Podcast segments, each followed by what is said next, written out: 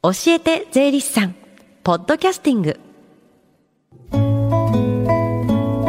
FM 横浜ラブリーデー近藤沙耶香がお送りしています。教えて税理士さん。このコーナーでは毎週税理士さんをお迎えして私たちの生活から切っても切り離せない税金についてアドバイスをいただきます。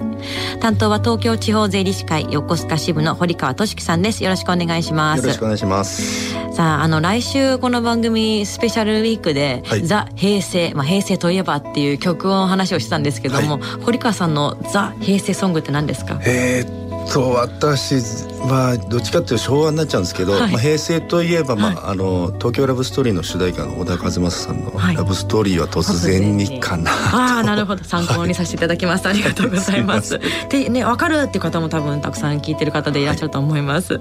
さあこの時間教えて税理士さんの電話相談会行われてるんですよね。はい。確定申告期に差し掛かる2月19日までの毎週火曜日に税に関する電話相談会を実施しています、この後午後1時まで受付いたします。日頃から税について疑問に感じていることなどお気軽にお問い合わせください。教えて税理士さんに出演した税理士や今後出演予定の税理士が回答します。はいそれでは電話番号をお知らせします。045-315-3513 045-315-3513です。さあ1月ももうね終わっちゃうんですけれども、はい本日はどんなお題でしょうか？はい、えー、今日は扶養控除の注意点についてということでお話ししたいと思います。ああ扶養控除ですね。あのお子さんとかご両親と同居されている方にとってはとても身近な控除だと思うんですけどもいかがですかね？そうですね、うん、えー、ただ正確な要件っていうのは皆さんご存知でしょうか？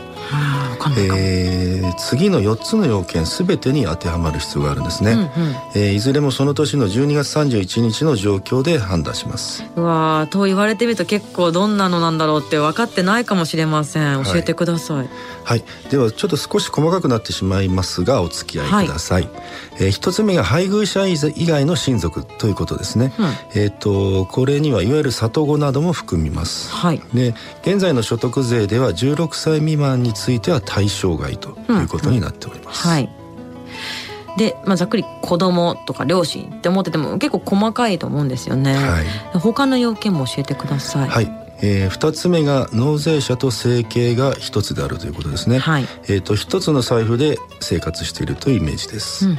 3つ目が年間の合計所得金額が38万円以下。はい。えー、この、えー、所得金額というのは収入ではなく、うん、経費と差し引いた後の所得である点に注意してください、はい、えー、給与のみの場合は給与収入が103万円以下となります、うんうんうんうん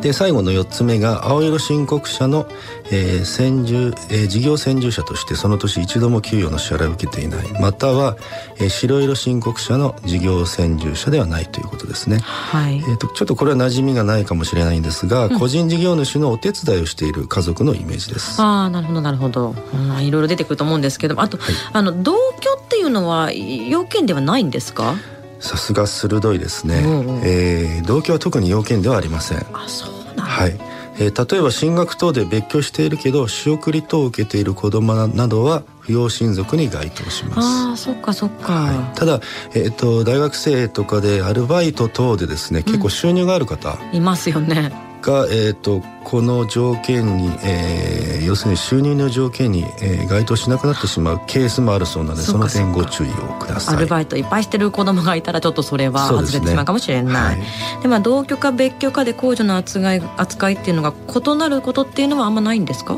はい、えー、一つだけ老人扶養控除というカテゴリーがあるんですが、はい、70歳以上の方を、扶養にしている場合は、えー、同居か別居かで控除額が異なりますはい、なので判断に迷うケースがありますよね、うんうん、えー、例えば病気治療のために入院してその期間が1年以上といった長期にわたる場合、えー、この場合は同居とみなされます。ただし老人ホーム等へ入所している場合となりますと、まあ、老人ホームが、えー、居所となってしまうということなので、同居とは言えないケースがありますか住んでる住んでないでもこう病院なのか老人ホームなのかでだいぶ変わってきますよね。そうですね、まあ、いずれにしても同居していても整形が一緒じゃないとダメなんですね。はいそうなんです、うん、えー、現状では送金などの事実を証明する書類の提出までは求められていません、うん、ただ国外に住む親族について控除を受けようとする場合は、はい、現状では送金関係の書類の添付が必要となっています。海外ね。なるほど、はい、他に注意点ありますか？はい。例えば控除は重複して受けることはできないんですね、えー、例えば、うん兄弟がいまして、はい、えー、お母様を扶養控除の対象とする場合、はい、兄弟が均等に送金しているとしてもそれぞれの方が重複して控除の対象とすることはできません。あどっちかっていうことなんだ。そうですね今日のお話を聞いてうちの場合はどうなんだろうと疑問に思われた方など何か税金に関する質問があれば今行われている無料電話相談で聞いてみるのはいかがでしょうか。電話番号をもう一度お伝えします。045-315-3513 045-315-3513です。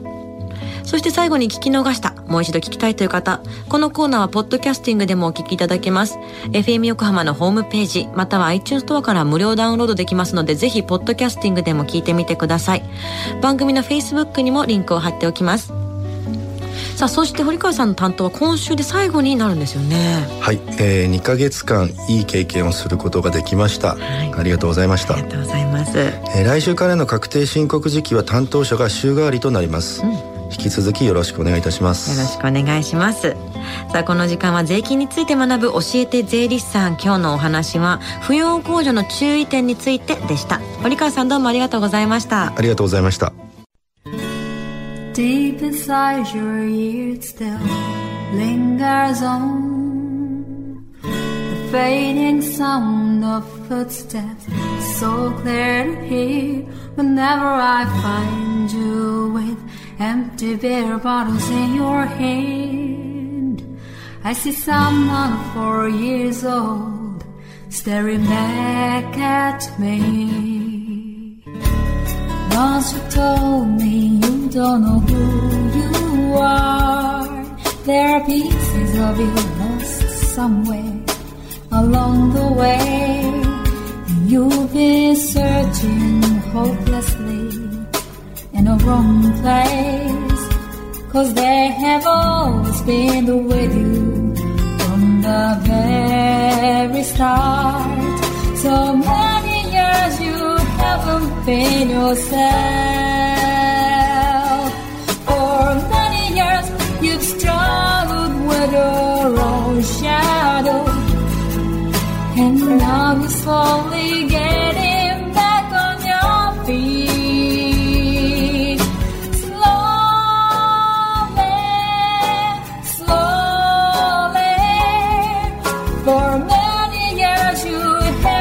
in yourself. So many years you've struggled with your own shadow, and now you're here with mirror beds, all the lost pieces together. yourself